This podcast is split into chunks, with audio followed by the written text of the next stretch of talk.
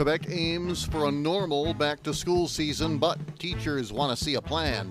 Nova Scotia reports two COVID related deaths and its first case of vaccine related blood clotting. New Brunswick plans on opening its border with Maine come July, but only to vaccinated Mainers. Weather outside? Not bad. It was warmer today than it'll be tomorrow. Full forecast coming up. Bob's World is next. To be able to go back to the movies. Introduce my family to my new girlfriend. For my husband, who's been a chronic asthmatic his whole life. So I can visit friends in a different state. So I can take my granddaughter out to the park again. So that I can hug my 85 year old grandma again. We each have our own reason for why we're getting vaccinated against COVID 19. What will yours be? Visit getvaccineanswers.org for information on the COVID 19 vaccines. It's up to you. Brought to you by the Ad Council.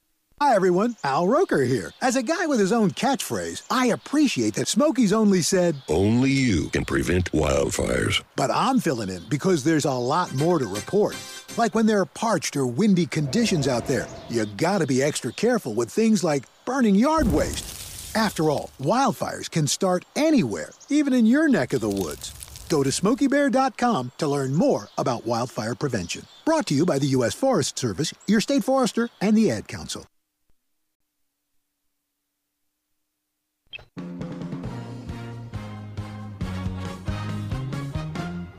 This is Bob's World, Wednesday, June the 2nd, 2021.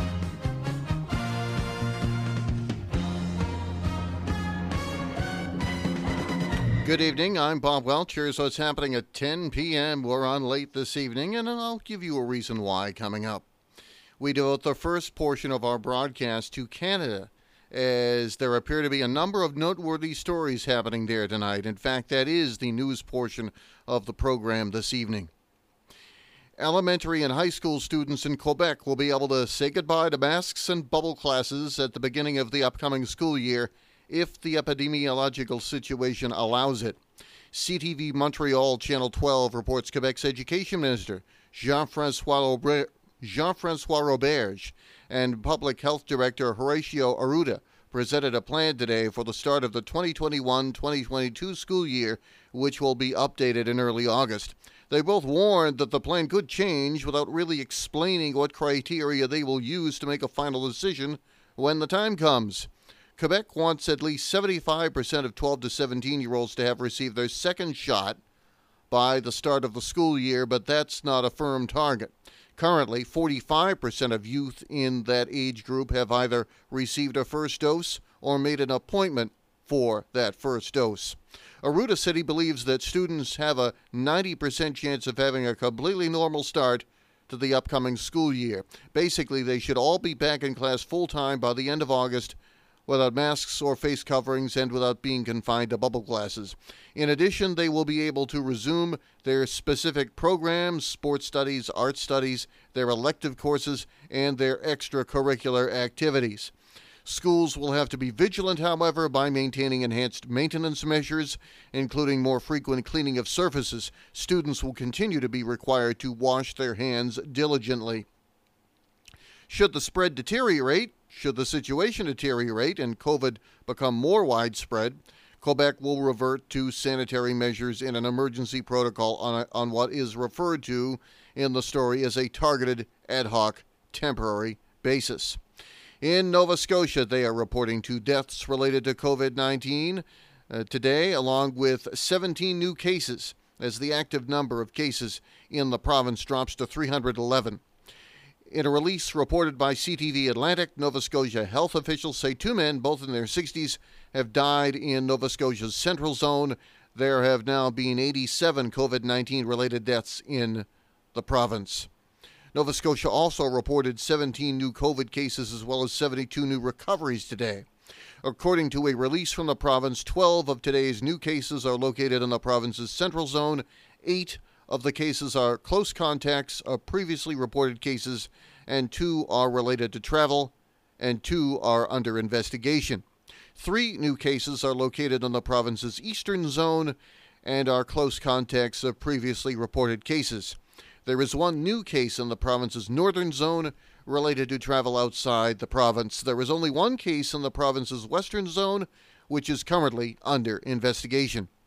Nova Scotia Public Health says there is now limited community spread in the central zone. The eastern, northern, and western zones continue to be closely monitored for community spread.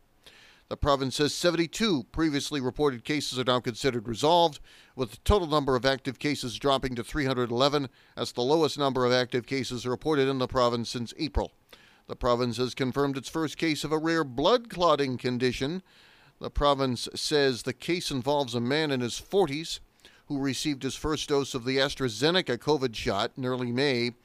He developed symptoms about two weeks after vaccination, has received treatment, and is recovering. Now, to the next question, which is what is on an awful lot of people's minds. When will travel between the U.S. and Canada get to normal again?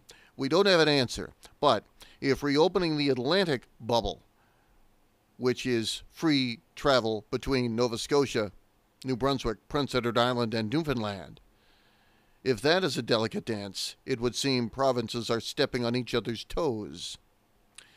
While the three maritime provinces are all aiming to form an Atlantic bubble on or around the end of this month of June or early next month, every province has different rules attached. As of Canada Day, July 1st, New Brunswick also wants to open up open up itself to the rest of Canada and Maine for those people who have received one dose. If we do that, then it's no longer a bubble, uh, according to Nova Scotia's Premier Ian Rankin. If a province, whether it's New Brunswick or any other province, relaxes their border beyond that Atlantic bubble, then we'll have to consider that with our plans. New Brunswick's health minister said uh, Premier Blaine Higgs is in touch with his colleagues from other provinces on a regular basis and federal counterparts. Prince Edward Island is aiming to drop the self isolation rule for Atlantic Canadians with one dose of the shot on June 27 and to all other Canadians with two doses on August 8. As of Canada Day, New Brunswick won't require Atlantic Canadians to self isolate. It also wants to welcome in other Canadians and people from Maine who've received just one shot of the vaccine. No detail in the story from CTV Atlantic as to what would the case be for people with both of their shots. Like me. Nova Scotia hasn't set specific dates, but officials have said the best case scenario would see phase three start by the end of June or early July. That would bring back the Atlantic bubble. Now, the Bob's World four day forecast for northeast Vermont, northern New Hampshire, and southern Quebec. Cloudy tonight with occasional showers overnight, low 57. Tomorrow, cloudy with occasional rain showers, high 73. Tomorrow night, rain early, then remaining cloudy with showers late, low around 60. It'll get hotter on Friday, or at least you'll be able to feel the muggy kicking in. Showers Friday morning, then partly cloudy in the afternoon, high near 80. Saturday, generally sunny despite a few afternoon clouds with a high of 86. Intervals of clouds and sun, high 88 on Sunday and 92, the predicted number for Monday, under mostly sunny skies. Looking around the region, we have uh, these 10 p.m. readings.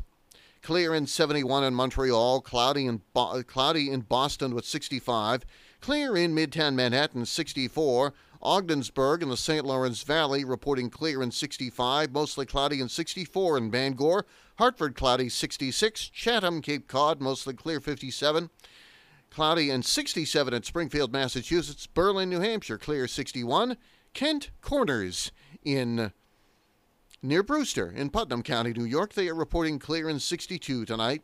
60 in Halifax, mostly cloudy. St. John, partly cloudy, 55, and it is in the 50s along the Maine coast. 58 in Eastport, mostly cloudy, and 59 in Rockland, clear conditions there. In St. Johnsbury at 10 o'clock, we have 62 degrees under cloudy skies, the air quality index 46, good air conditions with a temperature that feels like 64, just a little bit of the muggy in there, just a little. The wind is out of the southeast at 3 miles an hour. The barometric pressure is 30.07 inches of mercury. The high today was 80, and the overnight low tonight will be 58 under scattered showers. You're listening to Bob's World. Not too cool for me. And in return, I reciprocate that sentiment. I'll never be too cool for you. I was a man with a plan, but now I'm a dad with a decree, and you can't take that from me. Please let it be noted that I told my job they can dock my pay. Right now, it's just too important to take you to school every day. I want to be legendary for you. I want you to puff out your chest when you go to school, the same way I do. I walk taller because of you, because I found everything to live for. That's dedication. Visit fatherhood.gov to hear more. Brought to you by the U.S. Department of Health and Human Services and the Ad Council. Once every 40 seconds, a vehicle is stolen in the United States, costing millions of dollars for owners and insurers and causing insurance premiums to skyrocket. To help with the brakes on auto theft, the National Insurance Crime Bureau recommends you follow these four layers of protection. Use common sense in securing your vehicle, use a visible or audible anti theft device, install a vehicle immobilizer, invest in a GPS tracking system to help authorities recover your vehicle. If you have information on vehicle theft, contact us at 1 800 TEL NICB. This is a public service message from the National Insurance Crime Bureau. We are on later this evening, and I need to get personal with you due to something which may be going on with regards to my health. We know something's going on. I'm not quite sure what it is, but something is. And the vast majority of my day today was devoted to contributing my blood to various lab tests to determine just what it is. And I have learned a lot of what it might not be, unequivocally. Well, when the tests come up negative, you know you don't have uh, quietly, I have been noticing my breath has been horrendous. I'm only mentioning my story here as a means of allowing you the chance to reach out to a doctor if this is at all happening to you. I realize this is normally not the kind of thing you'd talk about. However, not talking about something like this is a great way for it to get worse and not better. So, at my recent dental checkup, the issue was raised, and I was told my dental hygiene is top notch. But when I'd open my mouth to floss, I'd be hit with something nasty. I was told to wash my mouth with hydrogen peroxide and swish it around in the back as a means of getting whatever it might be if it is indeed in back of the mouth. After all, it could be something indeed mouth related, but which the tools of the trade can't reach. Yet the smell persisted, and today was the day I met with the doctor, and I was given all sorts of issues that it could be, but the only way to narrow this thing down for sure would be for the tests to commence. So today was that day, and we start this journey. It could be a vitamin B12 deficiency or an iron deficiency, both of those things check negative, however. Or it could be an accumulation of stuff in my gut which is creating acid reflux. And that is the reason why there's a problem. The main point here is that I want this problem gone. Uh, you know, if you're fully vaccinated, like I am, and you don't really need to be six feet apart from everyone, you don't want to have an added reason to keep that distance. So if you have this going on, go reach out to your doctor. Don't be shy, they'll help. I don't know what this is yet, but we're going to find out, and when I do find out, I'll let you in on what it is for your benefit.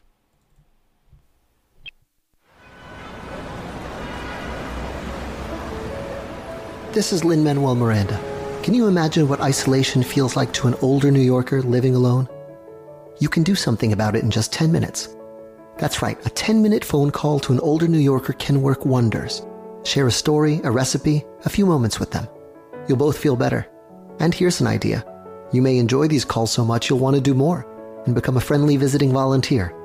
Call 212 Aging NYC. We'll connect you to an older New Yorker who would love to hear from you. See how good it feels to share a 10 minute phone call with someone. This is Lin Manuel Miranda. Call 212 Aging NYC today. This message is brought to you by the New York City Department for the Aging. I get it. Should I wait? Is it safe? It's okay to have questions. Now, get the facts. Visit getvaccineanswers.org so that you can make an informed decision when COVID 19 vaccines are available to you. Brought to you by the Ad Council.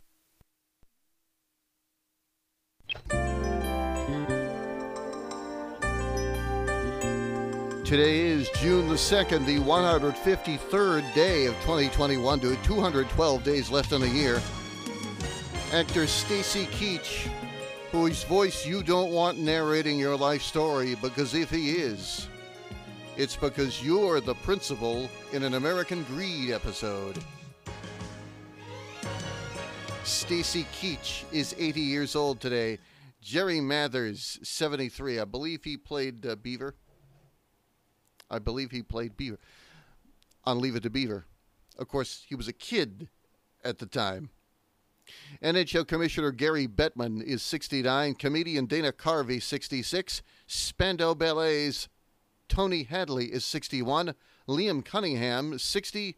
Navid Negahban is 57. Singer Merril Bainbridge, 53.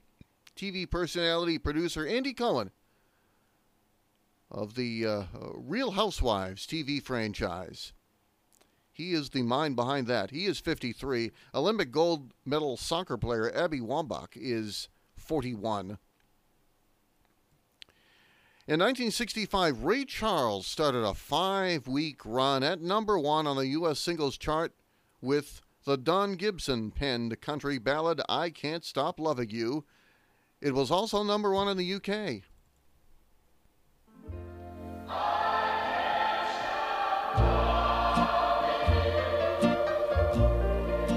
I've made up my mind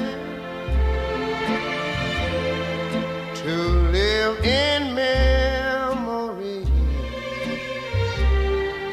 of the lonesome time.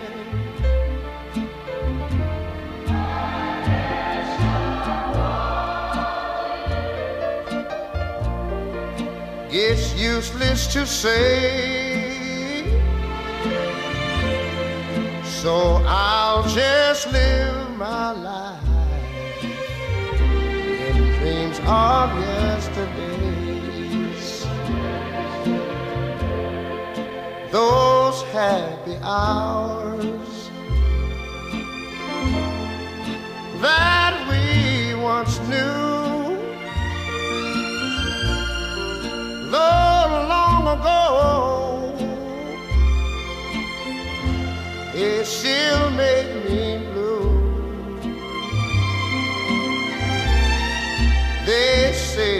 time. Heals a broken heart, but time has stood still. Since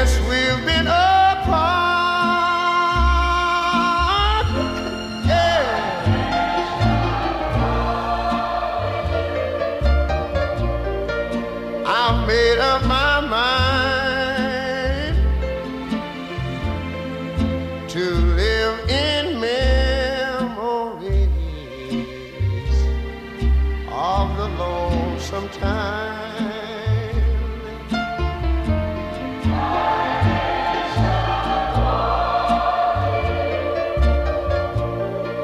It's useless to say, so I'll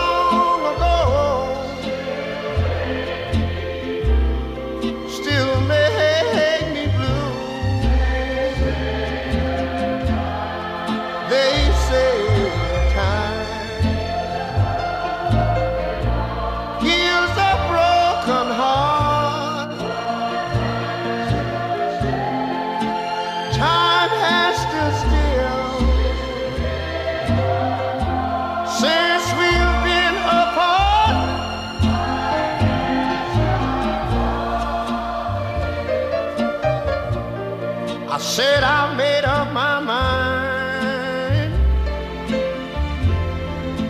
to live in memories of the lonesome time. Sing the song, children.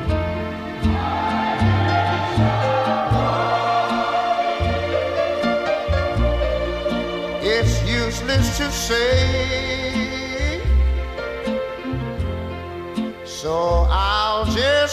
my life of dreams of yesterday.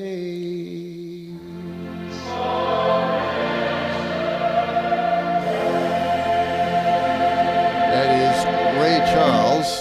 It is Ray Charles and a song that must have been originally uh, mixed in mono. And then they decided to make it a stereo recording, which is how I found it. And I tried to get it mono again. I recorded it onto my computer as mono and played it back to you in mono. But apparently there's something that's a little out of phase in that. We'll try to figure that out as we go forward. Uh, see, it's like colorizing a movie. you don't you're not making it better by making something that was originally produced in mono stereo because the, the mics weren't set up that way. You know, you're you're making one part of the orchestra to the left and the other to right when when it's that's that's just not it wasn't recorded that way. So uh, colorizing movies, I'm not a fan of, and make enforcing songs into stereo that were initially recorded in mono is something I'm not a fan of either. The result is something you just heard. If the chorus sounded a little bit off in that. Usually we do this in chronological order, earliest to latest. Today I'll start off with a more recent item. Ten years ago, tornadoes tore through western and central Massachusetts communities, killing multiple people and destroying hundreds of homes and businesses along their paths. June 1st, 2011 storms produced tornadoes that were the deadliest to hit western Massachusetts since records have been kept. They knocked down thousands of trees, ripped roofs off homes, damaged buildings, turned cars upside down, and changed the lives of residents who had lived in their homes for years. The Boston Globe in today's edition took a look at some of the numbers from that day. Three people died as a result of the storm, including one woman who died shielding her teenage daughter from debris. Two of the victims were in West Springfield, one in Brimfield. About 200 people were injured. The tornado was classified as a severe tornado and the, on the Fujita scale, which measures tornado intensity, with estimated wind speeds of 136 to 165 miles an hour, according to the analysis. About 1,400 homes and at least 78 businesses were either damaged or destroyed, according to NOAA. Damage was reported in 19 cities and towns. 50,000 people were without power hours after the tornadoes, according to Boston Globe reports at the time. Then Governor Deval Patrick ordered up to a thousand National Guard troops to help with rescue efforts. Many who survived recounted terrifying scenes from that day and spoke of fearing for their lives as they endured the storms. Those who lost loved ones were left grieving once the winds subsided. 39 year old Angelica Guerrero died while huddling over her 15 year old daughter in the family's bathtub as the storm destroyed their West Springfield home. Their daughter, Yvonne Guerrero, survived and recounted the tornado in an interview with the website Mass Live five years ago. Ibone had three surgeries to remove the shrapnel from her knees, she told them at the time. Ibone and her sister, Fabiola, who was 18 at the time of the tornado, remembered their mother as a loving and kind person who always put them first. They try to keep busy on June the 1st, they said. In Monson, 24 year old Maria Markopoulos, an owner of Maria's Pizzeria and Seafood, said that she did not realize the magnitude of the danger the storms posed until a young boy eating at the restaurant started screaming. She told the Globe he just starts screaming at the top of his lungs, and we took them back and said, Everyone get in the basement. I saw movement, circular movement like I've never seen before. That's a quote from 10 years ago. May we not lose that tornado to history's fickle memory. 1817, Mark Twain was quoted by the New York Journal as saying from London that the report of my death was an exaggeration Twain was responding to a report in the New York Herald that he was grievously ill and possibly dying. 1924, Congress passed and President Calvin Coolidge signed a measure guaranteeing full American citizenship for all Native Americans born within U.S. territorial limits. It took that long. 1941, baseball's iron horse Lou Gehrig died in New York of a degenerative disease, amyotrophic lateral sclerosis, ALS for short. He was 37. 1953, the coronation of Queen Elizabeth II took place in London's Westminster Abbey, 16 months after the death of her father, King George VI. In 1962, Soviet forces opened fire on striking workers in the Russian city of Novocherkassk. A retired general in 1989 put the death toll at 24. 1966, U.S. space probe Surveyor 1 landed on the moon and began transmitting detailed photographs of the lunar surface. In 1979, Pope John Paul II arrived in his native Poland on the first visit by a pope to a communist country. In 1987, President Ronald Reagan announced he was nominating economist Alan Greenspan to succeed Paul Volcker as chairman of the Federal Reserve Board. In 1995, a U.S. Air Force F 16C was shot down by a Bosnian Serb surface to air missile while on a NATO air patrol in northern Bosnia. The pilot, Captain Scott F. O'Grady, was rescued by U.S. Marines six days later. In 1997, Timothy McVeigh was convicted of murder and conspiracy in the 1995 bombing of the Alfred P. Murrah Federal Building in Oklahoma City that killed 168 people. He was executed in June 2001. 1999, South Africans went to the polls in their second post apartheid election, giving the African National Congress a decisive victory. Retiring President Nelson Mandela was succeeded by Thabo Mbeki. In 2008, Bo Diddley, a founding father of rock and roll, died in Archer, Florida at age 79. In 2009, Scott Roeder, an anti abortion activist, was charged with first degree murder in the shooting death of late term abortion provider Dr. George Tiller in Wichita, Kansas. He was later convicted and sentenced to life in prison with no possibility of parole for 50 years. We leave you today with Paul McCartney, who in 1976, with his band Wings, set a new world record when they performed in front of 67,100 fans in Seattle the largest attendance for an indoor crowd. I can wait another day until I call you. You've only got my heart on a string and everything. But another lonely night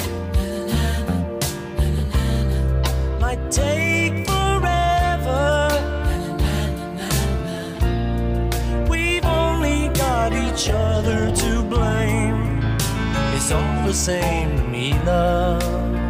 Cause I know what I feel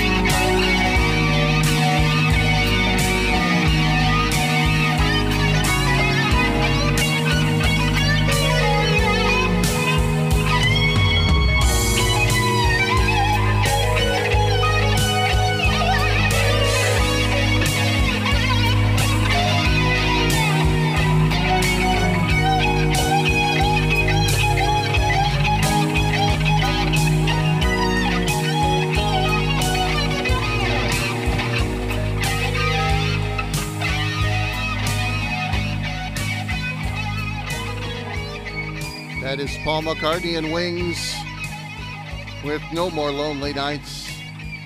I'm Bob Welch. You have been listening to Bob's World. Good luck and be well.